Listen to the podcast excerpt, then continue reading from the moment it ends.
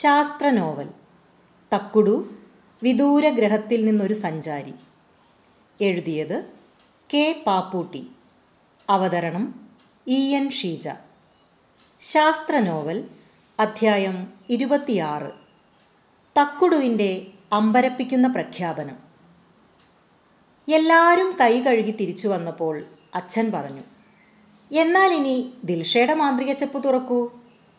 ദിൽഷ പറഞ്ഞു, അതേ, തക്കുടുവിൻ്റെ ലോകത്ത് എനിക്കിഷ്ടപ്പെട്ട രണ്ട് കാര്യങ്ങളുണ്ട്. രണ്ടും ഇവിടെ നടപ്പാക്കി ലോകത്തെ ഞെട്ടിക്കണം. അതിലൊന്ന് അവരുടെ സ്പേസ് ഫുട്ബോളാണ്. കോർട്ടിൻ്റെ വലിപ്പം കുറച്ച് കുറയ്ക്കാം. നീളവും വീതിയും ഉയരവും 100 മീറ്റർ വേണ്ട, 50 മീറ്റർ മതി. താഴെ നല്ല കട്ടിയിൽ പൂഴിയിടണം. വീണാലും എല്ലൊടിയരുത്. പറക്കാൻ ബാറ്ററി കൊണ്ട് പ്രവർത്തിക്കുന്ന ചിറക് വേണം. അത് തോളിൽ ഫിറ്റ് ചെയ്താൽ മതി. ഗോൾ പോസ്റ്റ് രണ്ടും താഴെ തന്നെ. അതിന് 10 മീറ്റർ വീതിയും ഉയരവും. എങ്ങനെയുണ്ട്? ആ, അത് പറ്റും. വായുവിൽ പറന്നുള്ള കളി. ജോസിലെ സംരംഭകൻ ഉണർന്നു. പുതിയ കളിയുടെ സാധ്യതകളെപ്പറ്റി നമ്മൾ സോഷ്യൽ മീഡിയയിലൂടെ എല്ലാവരോടും പറയുന്നു. ലോകത്ത് ആദ്യത്തെ സ്പേസ് ഫുട്ബോൾ ക്ലബ് വടകരയിൽ എന്നാണ് പോസ്റ്റർ.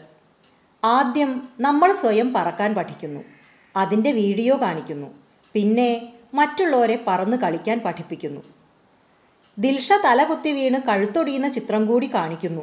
ദീപു കൂട്ടിച്ചേർത്തു, നീ പോടാ, പേടിത്തൊണ്ട, നിന്റെ പഴഞ്ചൻ ഫുട്ബോളൊന്നും കാണാൻ പിന്നെ ആളുണ്ടാവില്ല. മാഷ് ഇടപെട്ടു, ദിൽഷേ, ഒരു സംശയം. പുതിയ കളിയും കോർട്ടുമൊക്കെ റെഡിയാകാൻ 10-15 കൊല്ലമെങ്കിലും എടുക്കും. ചിറകും തയ്യാറാക്കണ്ടേ? അപ്പോഴേക്കും നിങ്ങളൊക്കെ തടിമാടന്മാരായിട്ടുണ്ടാവും. അപ്പം വലിയ ചിറക് വേണ്ടി വരും. അതിന് പറ്റിയ ബാറ്ററിയും വേണ്ടേ? ഇപ്പോഴത്തെ ബാറ്ററിക്കൊക്കെ ഭയങ്കര വെയിറ്റാ. ആദ്യം ഭാരം കുറഞ്ഞ ബാറ്ററിയും അതിവേഗത്തിൽ അടിക്കുന്ന ചെറിയ ചിറകും ഡിസൈൻ ചെയ്യണം. പക്ഷിച്ചിറക് പോരാ. അതിന് നിങ്ങൾ ആദ്യം ഇലക്ട്രിക്കൽ എഞ്ചിനീയറിങ്ങും എയറോനോട്ടിക്കൽ എഞ്ചിനീയറിങ്ങും ഒക്കെ പഠിക്കണം. ചിറക് എത്ര ചെറുതായാലും ഈ തടിയന്മാരെയും തടിച്ചുകളെയും പൊക്കാൻ ഒരു 4-5 മീറ്ററെങ്കിലും വീതി വേണ്ടിവരും. 17-17 34 പേര് 50 മീറ്റർ സ്പേസിൽ പറക്കുമ്പോൾ ചിറകുകൾ തമ്മിലടിച്ച് താഴെ വീഴുമെന്ന് ഉറപ്പാണ്. ആംബുലൻസ് എന്തായാലും ഓരോ ടീമും കരുതണം. ഇക്കുറി ജോസിൻ്റെ വകയാണ് പരിഹാസം. അച്ഛൻ പറഞ്ഞു, ദിൽഷേ, വിട്ടുകൊടുക്കരുത്. ആണും പെണ്ണും ചേർന്നുള്ള ഫുട്ബോളിനെതിരെ പുരുഷന്മാരുടെ ഗൂഢാലോചനയാണ് ഇവിടെ നടക്കുന്നത്. തക്കുടു എന്താ ഒന്നും മിണ്ടാത്തെ? ദിൽഷയെ ഒന്ന് സഹായിക്ക്. തക്കുടുവിൻ്റെ മണികിലുക്കം പോലത്തെ ചിരി മുഴങ്ങി. അവൻ പറഞ്ഞു, ചിറക് വേണ്ടാന്ന് വെക്കാം ദിൽഷേ. എല്ലാവർക്കും ഓരോ ചെറിയ റോക്കറ്റ് ഫിറ്റ് ചെയ്യാം. ഇന്ധനം വേണ്ടാത്ത അയോണിക് പ്രൊപ്പൽഷൻ റോക്കറ്റ്.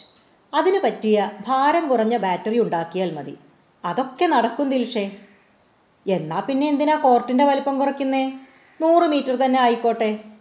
ഞാനും ചേർന്നു ദിൽഷയോടൊപ്പം. ക്യാപ്റ്റൻ പറഞ്ഞാൽ പിന്നെ അപ്പീലില്ല. ദീപുവിൻ്റെ അഭിപ്രായം എല്ലാവരും കൈയടിച്ചു സ്വീകരിച്ചു. ഞാനൊന്ന് ഞെളിഞ്ഞിരുന്നു. അമ്മ ചോദിച്ചു, തക്കുടുവിൻ്റെ ലോകത്തെ ഏതോ ഒരു കാര്യം കൂടി നടപ്പാക്കണമെന്ന് ദിൽഷ പറഞ്ഞില്ലേ? ലോകത്തെ ഞെട്ടിക്കാൻ. അതെന്തായിരുന്നു? അത് ചേച്ചി, പാട്ടുപാടിയുള്ള മരണ. അതിനിപ്പോഴത്തെ നമ്മുടെ ആയുസ് പോരാ. 70 വയസ്സാകുമ്പോഴേക്കും ഇപ്പം നമ്മളെല്ലാവരും വയസ്സന്മാരാകുന്നു. അത് പറ്റൂല. 150 വയസ്സ് വരെയെങ്കിലും യുവത്വത്തോടെ ജീവിക്കാൻ പറ്റണം. പിന്നെ ആർക്കും എപ്പോൾ വേണമെങ്കിലും മരിക്കാം. എല്ലാവരും ഒത്തുചേർന്ന് പാട്ടൊക്കെ പാടി സദ്യയൊക്കെ കഴിച്ച് സന്തോഷത്തോടെ മരണം. സംഗതി നല്ല രസമാവും. പക്ഷേ 150 വയസ്സ് വരെ യുവത്വം നീട്ടാൻ എന്താ ചെയ്യുക?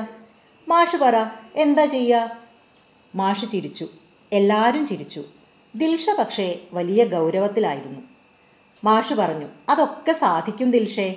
വൃക്കയും കരളും ഹൃദയവും ഒക്കെ കേടായാൽ മാറ്റിവെക്കാൻ പറ്റും. അതൊക്കെ സ്റ്റെം സെല്ല് ഉപയോഗിച്ച് വളർത്തിയെടുക്കാനും പറ്റുന്നാ പറയുന്നത്. തലച്ചോറിൻ്റെ കാര്യത്തിലേ പ്രശ്നമുള്ളൂ. അതുള്ളവർക്കല്ലേ മാഷേ പ്രശ്നം, ദിൽഷയ്ക്ക് പ്രശ്നമാവൂല. ദീപു തീർത്തു പറഞ്ഞു, നീ പോടാ, ഇവിടെ ഗൗരവമുള്ള കാര്യങ്ങൾ ചർച്ച ചെയ്യുമ്പം ഈ പൊട്ടൻ്റെ ഓരോ. മാഷ് പറ, അതിനെന്താ ചെയ്യാം? ദിൽഷ ഒരു കാര്യം ചെയ്യും, ന്യൂറോ സയൻസും ആർട്ടിഫിഷ്യൽ ഇൻ്റലിജൻസും പഠിക്കുക.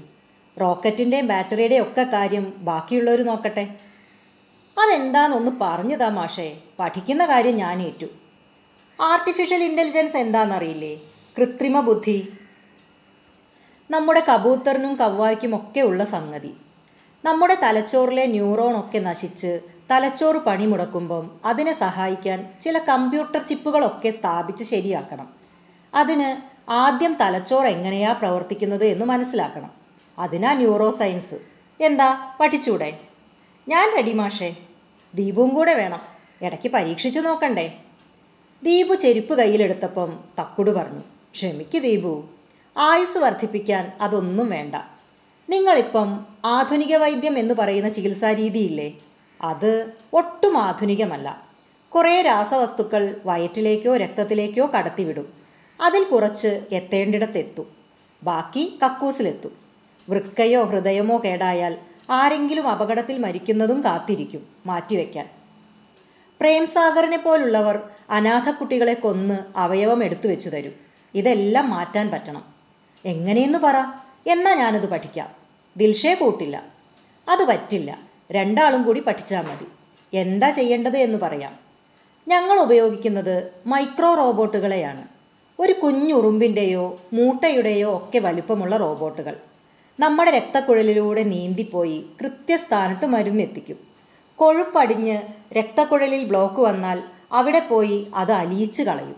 ക്യാൻസറോ ട്യൂമറോ കണ്ടാൽ തെരഞ്ഞു പിടിച്ച് നശിപ്പിക്കും. അത് തലച്ചോറിനുള്ളിലോ ശ്വാസകോശത്തിലോ എവിടെയായാലും.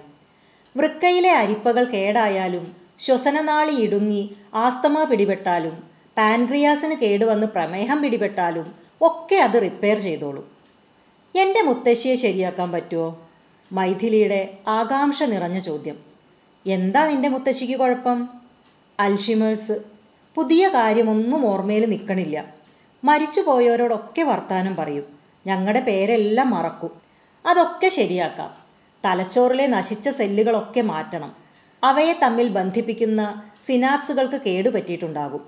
പ്രോട്ടീൻ പ്ലേക്കുകൾ വന്ന് അടിഞ്ഞിട്ടുണ്ടാകും, അതും നീക്കണം. മൈഥിലി പഠിച്ചോ മെഡിക്കൽ റോബോട്ടിക്സ്? അപ്പം സ്പേസ് ഫുട്ബോളിന് ആളില്ലാണ്ടായി, ഞാൻ സങ്കടത്തോടെ പറഞ്ഞു. എല്ലാവരും ചിരിച്ചു. ജോസ് പറഞ്ഞു, യദു പേടിക്കണ്ട, ഞാനുണ്ട് കൂടെ. അപ്പം എല്ലാം ശരിയായി. മാഷ് പറഞ്ഞു, ഇനി ആരെയാ നിങ്ങൾ ആദ്യം പാട്ടുപാടി പറഞ്ഞയക്കാമെന്ന് തീരുമാനിച്ചാൽ മതി. ഞാനൊരു കാൻഡിഡേറ്റ് ആണേ. പറ്റൂല പറ്റൂല, ഞങ്ങളുള്ളപ്പോഴോ? അച്ഛനും അമ്മയും ഒന്നിച്ചാ പറഞ്ഞത്.